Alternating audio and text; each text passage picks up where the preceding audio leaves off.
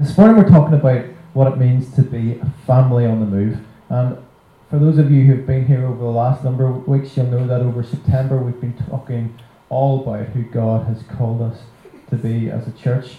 And we're going to be continuing that this week and, and next week as we finish the series. And over the course of the next two weeks, we're really going to be focusing in today and next week over what it means to be a family on the move.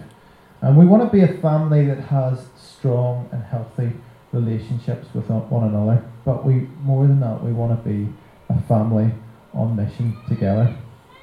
And as church, we don't want to stay inside the comfort and coziness of the building, but we want to engage fully in the mission of God, which is to make disciples of all nations, to spread the goodness of God with people all around us, so that many people get to encounter the love and grace of Jesus. And that's why we've come up with this phrase, family on the move.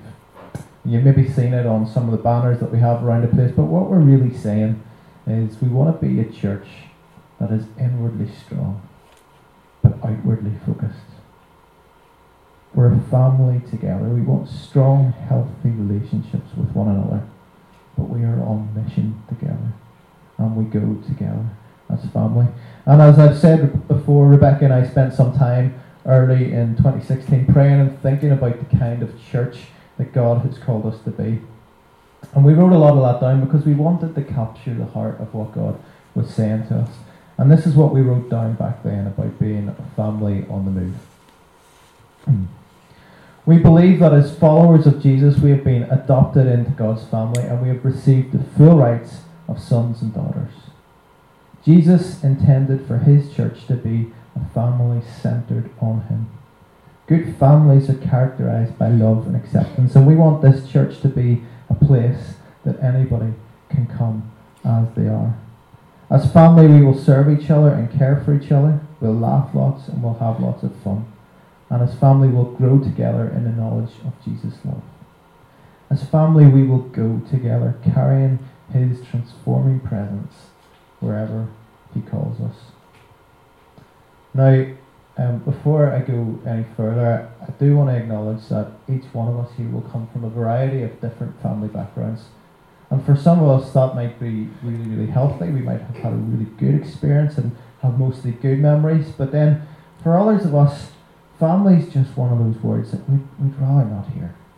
It just conjures up bad memories and bad experiences. And, and if your experience of a family has been hard and difficult, whether that's been a church family or your natural family, then it's really important that you know that we have a Saviour Jesus who can redeem our past hurts and he can heal our hearts again. And my experience personally is that if we allow the Father to heal us and restore us in the areas where we've been broken and hurt the most, then that's often where we carry the most authority to minister to other people. Instead of just being wounded, we actually become wounded healers. And my heart is that as we continue to journey together as a church, as a church family gathered around Jesus and centered on Him, that we all have a new and a refreshing experience of the Father, the Son, and the Holy Spirit, who are the perfect family. Um, for um, those of you who have heard or haven't heard me uh, talk about this before, um, some of you will have heard this before. Um, but for those of you who haven't, this is a, a, piece of 15th century art by a Russian artist called Andrei Rublev. Um, and as you might have guessed, the painting depicts the Trinity. It shows the Father, the Son, and the Holy Spirit eating and drinking together. Now, it's a pretty famous and well known painting, but to be fair, in, in, in my mind, um, the picture that I have, there's a lot more fun and enjoyment. I'm sure, even with my limited art skills, it is a classic to be fair. But even with, with my limited art skills, I could come up with something that looks a bit more fun. I reckon they're having just a bit more fun than that. It would be fun if I drew it. that's to be fair. Um, but one thing about this picture that I want to point out um, that I think really is good is that there's a little rectangular hole at the front of the table. I don't know if you can see it. That's just it circled there. Um, hopefully you can see that. Now, if you're looking at this painting, and it's, it's easy to miss this, but some what's really interesting about this is some art historians believe that the remaining glue on the original painting indicates that this is likely where there was once a mirror, a little mirror that was glued to the front of the table. So what happened is you looked in the mirror and you saw your own reflection. There was room at the table for a fourth. There was room at the table for you. So when we, we talk about family, the longing of our hearts is actually towards God's family. And to be part of that perfect Trinitarian relationship that is shared between the Father, the Son, and the Holy Spirit. And as a church, that's what Jesus invites us to be part of a family centered on Him. So this morning, what I want to do is I want to focus on three aspects of the family I believe God has called us to be here in, in, in Bangor Vineyard. And the first is that we're going to be, will be a family characterized by love and grace. Yeah. Sorry, my clicker's just gone. There we go. Sort of. We want to be a family characterized by love and grace. And if you were here last week, then you would have heard me quote Alan Scott, who said, "The culture of a city never rises above the culture in the hearts of the people."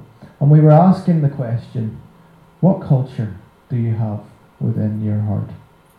Have you decided to partner with bitterness and anger, or are you practicing forgiveness when someone hurts or offends you? And it's such an important question for all of us because we won't be able to step into the fullness of all that God has for us until we truly learn to love one another, to forgive one another, and to honour one another.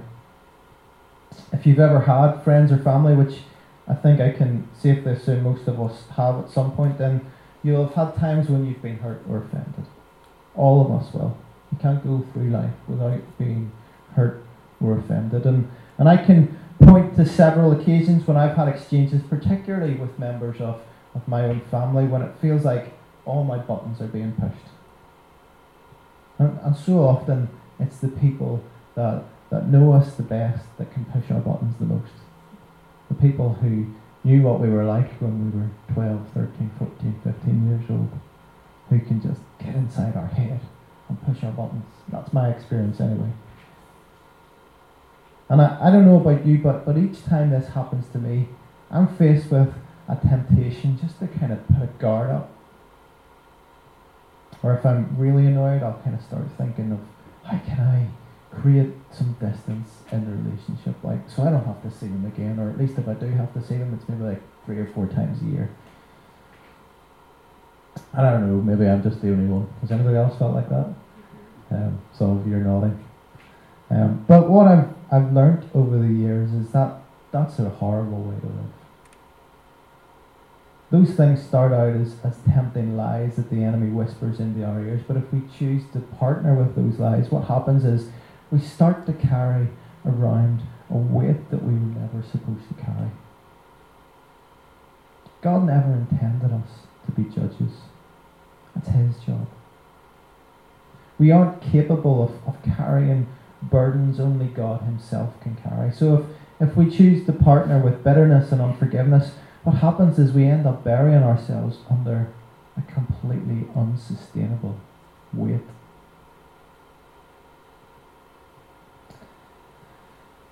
As, as we do life together in this church family and in this community, I, I can guarantee that there is going to be times when people are going to disagree. There will be times when we might feel hurt or offended. Hopefully, not too many, but we're all broken in one way or another. So that means our relationships are never going to be perfect this side of heaven. But we can choose whether we let those things turn into strongholds or whether to trust God with our cuts and our bruises. We can choose whether we want to define other people by the mistakes that they've made, or we can choose to nurture a culture of honour instead. A culture that calls out the greatness in others, even when we've seen and experienced their worst. A culture that can look beyond the scars and brokenness in people's lives and choose to see what God says. And a culture that can tell the truth, but do it in a way that honours. And notice what I didn't say is I didn't say ignore the scars and brokenness in people's lives. I said, look beyond. If we're going to have healthy relationships, then we need to be able to tell the truth as well. And so, if, if there's an issue in your life that's spilling out and creating mess all around you, then chances are that's going to spill out and burn other people. And as we journey together, it's important that we can call each other on. That's what families do. So we've got to learn to be able to have those honest conversations with one another, but we've got to do it in a way that reaches down and pulls the other person up again. We've got to learn to do it in a way that is restorative and to see others the way the Father sees them. And in our culture here in, in Northern Ireland, um, truthfully, I've met very few people who can have honest conversations with people in a loving and restorative way. Many people just either lean in way too hard and, and we do it in an aggressive way and an unloving way. But more people just tend to say nothing. Or worse, we say it behind their backs to other people and we don't even have the courage to say it to them. And that's not a culture of honour. In our um, annual, annual review at, at work. Um, you maybe have something similar in your workplace, like a annual performance review where you go in and you, you, you meet your manager and he or she tells you how good or bad a job you've done and if you're going to get a bonus if you get one of those or um, if you're going to get the sack, who knows. Um, but we have this box in ours where you can give upward feedback. And it's really interesting because you can have the worst manager ever. Like everybody knows it. They're awful. Everybody's talking about it, but not one person has the courage to actually write down some constructive feedback. Not one person is prepared to tell the truth. And that's not a healthy culture. And I can guarantee there are workplaces up and down this country that, ha- that have a culture just like what I've described. And I, I remember personally about six or seven years ago, I had a boss who, um, truthfully, in my opinion, he just wasn't very good with people. He shouldn't be in a position of management, in my opinion. Um, and I personally really struggled with him, as did many of the people um, around me. And uh, it was a culture just like what I described, and it was pretty toxic. Everybody complained. It was full of bitterness. It was full of anger. Everybody talked about how bad a manager he was, but nobody was prepared to have an honest conversation with him.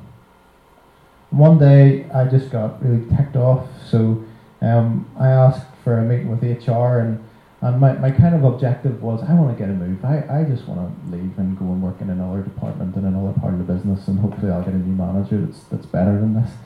Um, and, and so I had a meeting, and HR, the HR officer sat me down, and, and uh, she listened to what I said, and um, and then she says, "Yeah, I'm sure we can move you. I'm sure we can find somewhere somewhere else for you to work within this organisation. But have you tried talking to him?" whoa, whoa, whoa, whoa, whoa, back off, back off, back off. You serious? It's easy to sit here and talk to you about how bad a manager he is, but you actually expect me to go to him and have an honest conversation? Come on. So I've been on a real journey learning how to develop healthy relationships. I know what it's like to be part of a culture that is toxic and it's not a culture of honour. And as followers of Jesus, we're called to raise the standard. We're called to show the world around us how to do healthy relationships where there's honor and where there's love and where there's honesty. So this morning, um, I'm preaching just as much to myself as I am to you. Um, and I, as I as I wrote this and as I prepared this, um, that, that that situation I described it was six or seven years ago, but um, it's still it's still always a challenge to try and maintain posture of honour in, in the workplace and to set a standard for those around me. So in this church, can we be really intentional about this? Can we learn together to be a church that models out how to do relationships in a healthy way?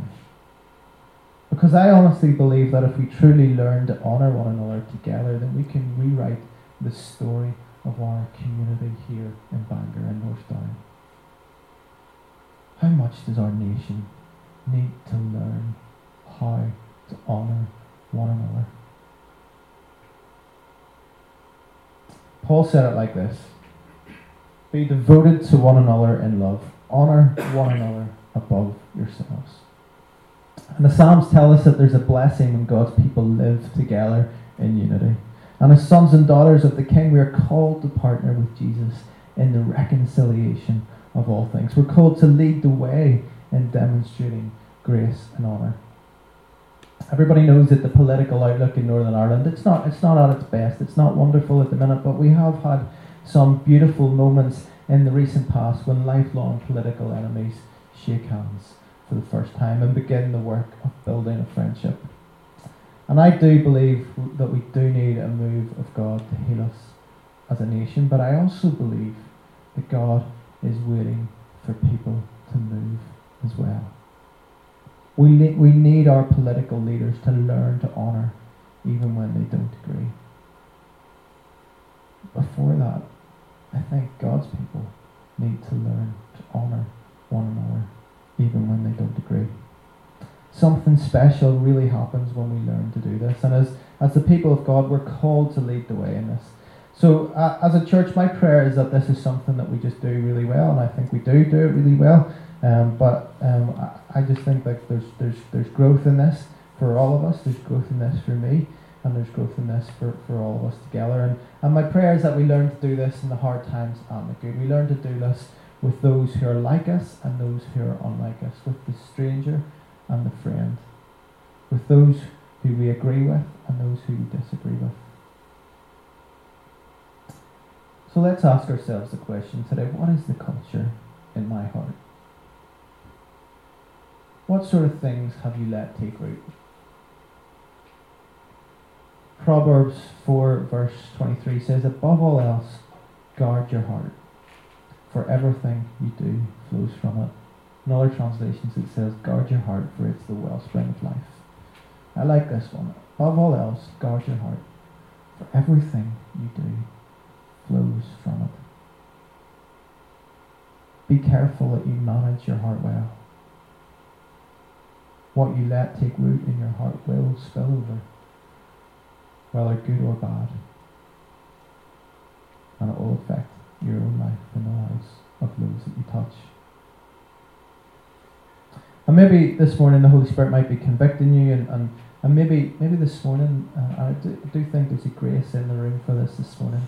Um, for those of us who just need to let go of an offence we just need to come and receive the grace of the Father.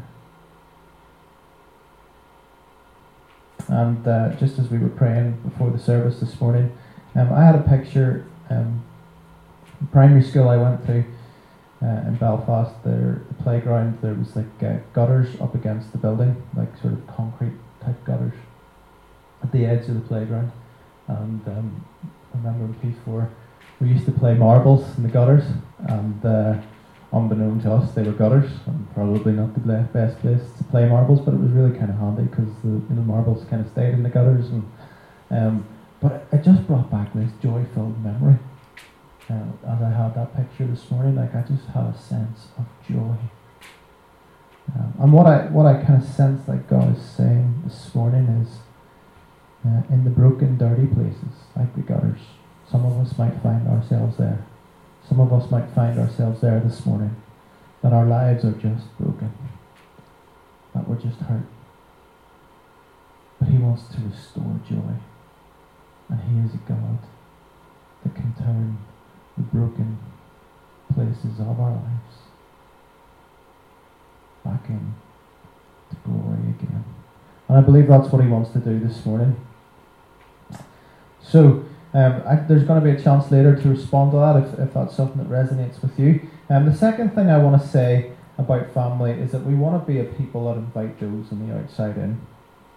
There's this uh, amazing, incredible uh, story in, in 2 Samuel verse 9 where King David reached out and showed incredible kindness and hospitality to a guy called Mephibosheth, which is a bit of a mouthful, but it's alright for you because you don't have to say it. Um, I do. Mephibosheth was the son of Jonathan and the grandson of Israel's first king, King Saul. He was he was only five years old when his dad Jonathan was killed in battle with the Philistines, and his his grandfather Saul took his own life.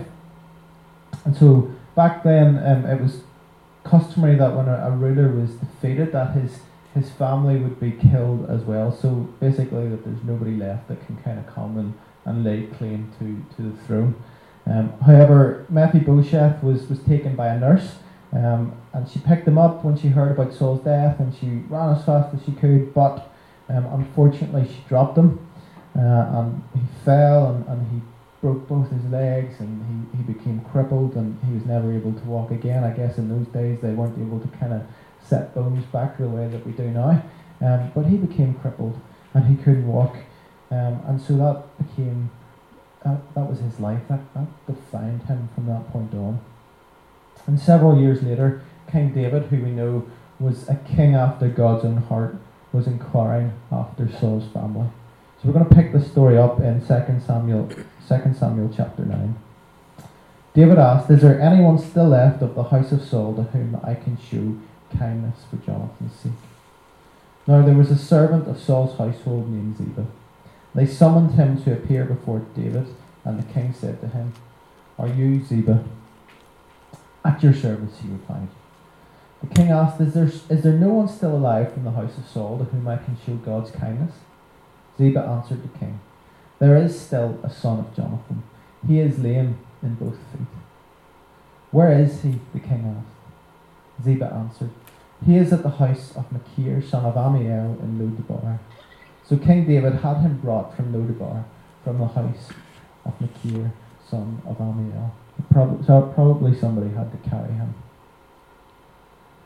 When Mephibosheth, son of, of Jonathan, the son of Saul, came to David, he bowed down to pay him honour. David said, Mephibosheth, at your service, he replied. Don't be afraid, David said to him, for I will surely show you kindness for the sake of your father Jonathan. And I will restore to you all of the land that belonged to your grandfather Saul, and you will always eat at my table. Mephibosheth bowed down and said, What is your servant that you should notice a dead dog like me? Then the king summoned Ziba, Saul's steward, and said to him, I have given your master's grandson everything that belonged to Saul and his family. You and your sons and your servants are to farm the land for him and bring in the crops so that your master's grandson may be provided for. And Mephibosheth, grandson of your master, will always eat at my table. Then Ziba said to the king, Your servant will do whatever my lord the king commands his servant to do. So Mephibosheth ate at David's table like one of his sons. He restored him to a place of honour again. And what's really obvious in this story is just the incredible kindness, the incredible kindness, the incredible grace that was shown. And this is really a, a window into the kingdom of God. When the kingdom of God comes, the lonely are placed in families. The rejected, which Mephibosheth surely was, are welcomed to the table. The outcasts are welcomed into places of honour. And, and what strikes me about the story of, of Mephibosheth was his response to David's kindness. What is your servant that you should notice a dead dog like me? That's not the nicest thing you could say about yourself. But that was clearly the lens through which he saw his life. He had become defined by his, his disability and had lived life with a rejection narrative of I'm not good enough and I'm not worthy.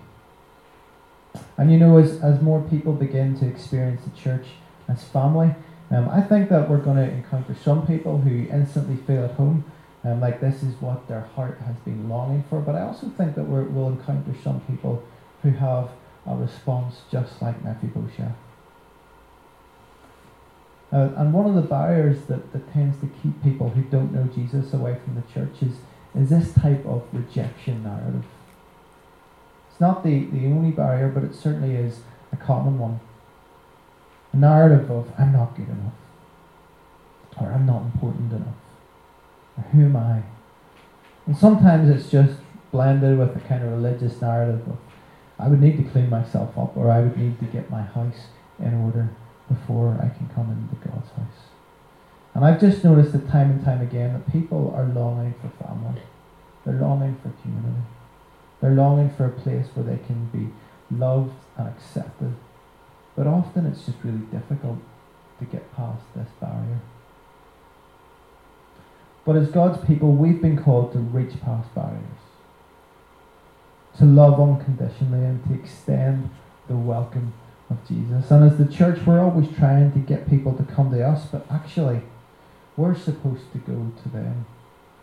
And so in, in Bangor Vineyard, we want to be a family on the move. A family that leaves the building, a family that brings light into our community and reaches past barriers. We're, we're at danger in society, I think, of, of losing the art of friendship. And I believe that we're called to make friends with those around us. Typically, as, as churches, it's not something that we're terribly good at. Um, we're good at prayer meetings, Bible studies, and meetings. Maybe we're not so good at prayer meetings. And uh, Bible studies and meetings and events and structure and all those wonderful things. And we can get so busy. Such a busy church schedule. And those are, those are good things. They're not bad at all. But we don't want to spend so much time and energy going to church that we forget to actually be the church. The church is supposed to be a family on the move. We don't want to lose sight of our neighbours and our colleagues and our families. We're supposed to bring the family that we have in here out into the world around us. A family that welcomes. A family that opens up the door. And over the last number of years, Rebecca and I have spent lots of time just investing in friendships outside of our church family, and it's uh, I'm sure you've heard us talk about it before. It's been it's been a lot of fun, and um, and uh, one of the things that, that I've done over the last three or four years is um, is hang out with people and and um, watch watch a football match down down in the pub down the road from me. Um, and uh, it's only recently that I kind of realised that I've probably built up a little bit of a reputation for this, and I don't do it that much to be fair, but um, somebody from our church who's not here this morning, um, he told me, I saw him a couple of weeks ago, and he told me he walked past the Bryansburn and he stopped and he gave a little wave just in case I was inside. Truthfully, truth be told, this morning, I'm not there that much, okay? Um, although I was there this week, weren't we, Paul? And that was a good result for Liverpool. Every week now I seem to talk about football. um, to be truthful, I'm much too busy praying and fasting for all of you. Um, so if you if you get asked by if you get asked by other church leaders, what are those guys like down in the vineyard?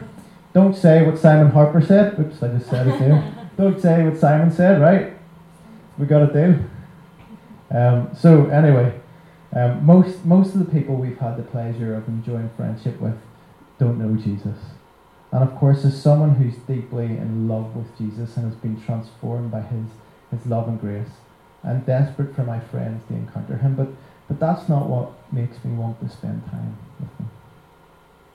I want to spend time with them because I genuinely love them. I'm, a, I'm interested in who God has made them to be. And as I've invested time and built up friendships, I've got to share a little bit of my story as well. And there's been moments where I've got to talk about how much Jesus means to me. And it's not been planned. It's not like I've gone in with an agenda to, share the gospel. But there's been moments where there's been a door opened and I've got to share the good news of Jesus and I've got to pray for someone. And we've had some profound moments. And many of those people are still on a journey. Um, but we, we don't need to treat people like projects it's not our job to kind of get somebody over the line. And that's not really what we've been asked to do. We've just actually been called to love our neighbour, to love our friends. And there's such a great power that flows when, when we relax, when we be ourselves and we stop taking ourselves too seriously. So maybe this is something that God might be challenging you to step into. You could start thinking about how you can welcome others to your table. And some of you are wonderful at this. How can you reach past barriers and extend the hand of friendship? Or maybe there are people that are already in your life, and the question is, how can I help release them into their destiny? A really helpful question that you just might want to ask God is, Father, give me your heart for them. All the time Christians want to fix people. they want to kind of put people's lives back together and treat them like projects. That's not what we're called to do. We're called to release people into the fullness of all that God has for them. And to be able to do that, we need to ask the Father for His heart. Not what we think would be good, but what the Father's heart is.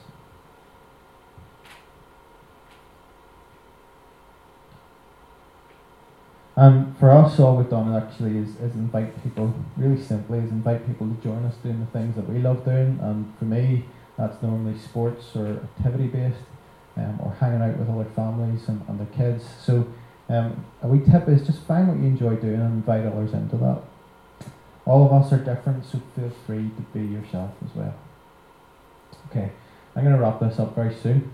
Um, but the third thing I want to say is that we want to be known for being a house of fun. You know, this, this call that we have, this vision that we have here in Bangor Vineyard to be a church who passionately follow Jesus and lead our community into relationship with Him. This vision to raise up an army of sons and daughters and release them into their divine destiny. This is a declaration of war. And we're waging war on the evil all around us, seeking kingdom breakthrough. And I'm telling you now that that is going to be intense at times. We are engaged in a battle, but it doesn't mean that we need to take ourselves too seriously and talk about spiritual warfare all the time. That's not what we're going to do. Um, so in this church, instead, we're we're unapologetic about having fun. It's our birthday next week. Um, it's it's cropped up. That's our church birthday, by the way. That is all of us, not just my birthday. Um, we're we're one year old, one one year old next week, and um, it's kind of cropped up a little bit. So we need to get our thinking caps on. Um, we'll likely get a big cake, and have some cakes as well as donuts at the end. Um, and we'll, we'll do, do a few other things just to celebrate a little bit. Um, but we are we are going to invest in creating environments where we can celebrate, where we can simply relax and enjoy each other's company where we can let our hair down and be ourselves. And uh, it might sound unholy, but it's the, it's the opposite, in fact. One of the fruits of the Spirit is joy. And we want to be known for being a house of joy. That people will actually come and, and check us out because they've heard that we're a joyful bunch. That we're okay with mess. That we don't take ourselves too seriously. That you don't have to have your life all together to come along to the vineyard. Okay. Um, I'm probably about two minutes away, Louise. If you wanna, if you wanna come on back up. Um, Slowly do you think I will? I didn't say we'd have that much fun, all right? when Rebecca and I got married 11 and a half years ago, we asked a friend to sing a song at, at our wedding. Um, he's a guy called Keith Lockhart, who is an incredible prophetic guy, and really excited. He's been like a spiritual father to me. Um, really excited that he's coming along next month on the 21st of October, and he's going to be he's to be speaking to us. So um, Keith and Jane are both coming together. So we're re- really excited to have those guys come to join us. But um, we kind of left the song choice completely up to him, and it turned out that he actually wrote a song for the day. It was a song of anticipation and invitation to come to the wedding of life that Revelation 19 talks about. The joining together of Jesus and his bride, the church. Come, all you people, for the time has now come. I think there's another slide up there. Come, all you people, for the time has now come to laugh and to dance and to sing, to celebrate love and to celebrate life and to celebrate all He has done. So, would you come? Would you come to the wedding of life? There's a place that's been set there for you. You know, if this is if this is all new to you and you don't know Jesus, you're invited. Would you come? And we'd love to we'd love to pray with you at the end and introduce you to Jesus. If you're feeling like your life's just a bit of a mess, and you're feeling hurt and you're broken, and like you're in the gutters, would you come? There's a place that's been set there for you.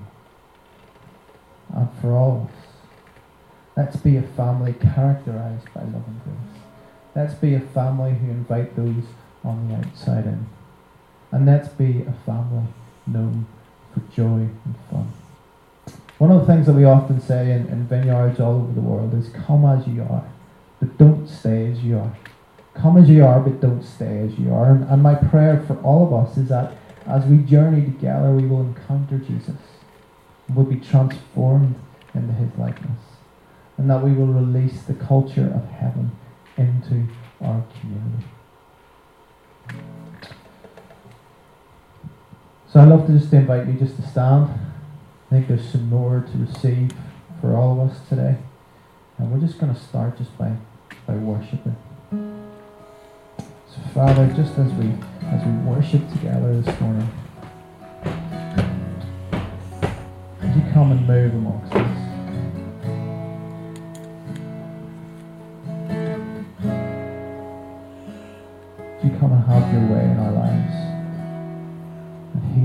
Restore us and make us into a family with you at the center. In Jesus' name.